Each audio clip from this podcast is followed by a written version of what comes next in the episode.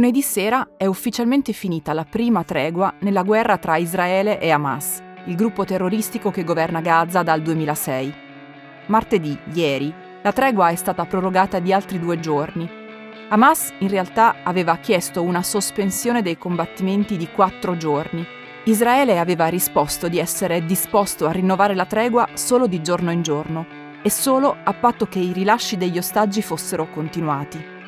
Per ora la proroga arriva sino a questa sera e non sappiamo se ce ne saranno altre e se in qualche modo questa tregua potrà essere l'avvio di un reale processo di pace. Le speranze sono molte, gli elementi per essere ottimisti pochi. Sono Francesca Milano e questo è Coffee News, un podcast di Cora Media promosso da Allianz.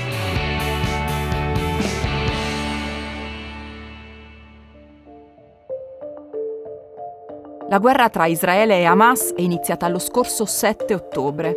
A dare il via alle ostilità è stato l'attacco di Hamas, i cui soldati sono riusciti a penetrare all'interno dei confini di Israele e lì a compiere un sanguinosissimo attacco contro i civili. Per ore i miliziani hanno sparato a caso sulle auto che passavano, sui giovani di un rave, su persone che aspettavano l'autobus. Qualunque cosa avvedessero era un bersaglio e alla fine i morti sono stati circa 1400, un bilancio pesantissimo, ottenuto in una sola mattina, e al quale si somma quello dei rapiti, un numero imprecisato vicino ai 200 e costituito per lo più da donne, anziani e bambini. Tutte persone che sono state rapite e portate come ostaggi all'interno della striscia di Gaza. Nelle ore successive a quegli attacchi, come previsto e prevedibile, è iniziata la reazione israeliana. Israele ha un esercito vero, a differenza di Hamas, e soprattutto ne ha uno dei più avanzati del mondo. Così è cominciata la guerra. In meno di due mesi le vittime palestinesi della risposta israeliana agli attacchi del 7 ottobre sono state più di 10.000, la metà dei quali bambini. Una guerra, questa, che nessuno sa come fermare, dal momento che le parti in gioco, Israele e Hamas, si detestano e non tollerano l'uno l'esistenza dell'altro. Eppure, nonostante le scarsissime possibilità di dialogo tra Israele e Hamas, e nonostante tra israeliani e palestinesi non esista vera pace o modalità di convivenza da 80 anni, questa guerra ha scosso le opinioni pubbliche del mondo, soprattutto quelle occidentali.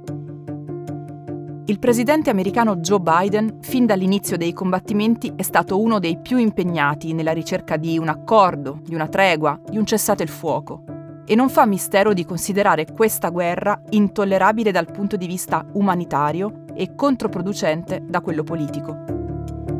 Così, fin dall'inizio di ottobre, gli Stati Uniti, che pure sono il più stretto e fedele alleato di Israele, hanno iniziato a tessere la tela che ha portato alla tregua di questi ultimi giorni. Una tregua a cui si è arrivati grazie alla mediazione del Qatar e dell'Egitto. L'accordo prevedeva un cessate il fuoco di quattro giorni e l'arrivo di aiuti umanitari, ma soprattutto prevedeva la liberazione di almeno 50 ostaggi israeliani da parte di Hamas, unita alla liberazione di 150 prigionieri palestinesi da parte di Israele. Tre palestinesi per ogni israeliano. Sino a questo momento gli accordi sono stati sostanzialmente rispettati da entrambe le parti, ma non sappiamo cosa succederà da questo momento in poi. Il presidente israeliano Benjamin Netanyahu ha fatto sapere di essere disposto a proseguire nella tregua fino al rilascio completo degli ostaggi, ma ha anche dichiarato che non appena i rilasci saranno conclusi, le ostilità riprenderanno fino alla sconfitta completa di Hamas.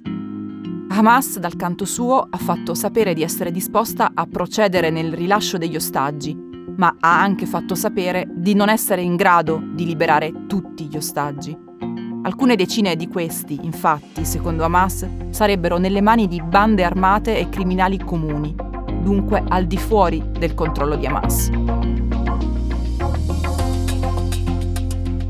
presidente americano Biden, che di Israele sì è grande alleato, ma che per vincere le elezioni del 2024 ha assolutamente bisogno del voto degli arabi americani, sta facendo grandi pressioni affinché si arrivi alla fine del conflitto e non fa mistero di volere l'avvio di un processo di pace.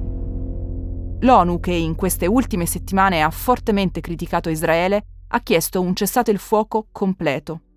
Un cessate il fuoco completo per il quale, almeno in questa fase, non sembrano esserci le basi, ma solo speranze e auspici. Coffee News è un podcast di Cora News prodotto da Cora Media e promosso da Allianz. Condotto da Francesca Milano, Guido Brera, Mario Calabresi, Simone Pieranni e Lorenzo Pregliasco. La cura editoriale è di Francesca Milano. In redazione Luciana Grosso e Ilaria Ferraresi. La supervisione del suono e della musica è di Luca Micheli. La post-produzione e il montaggio sono di Filippo Mainardi. La producer è Monica De Benedictis.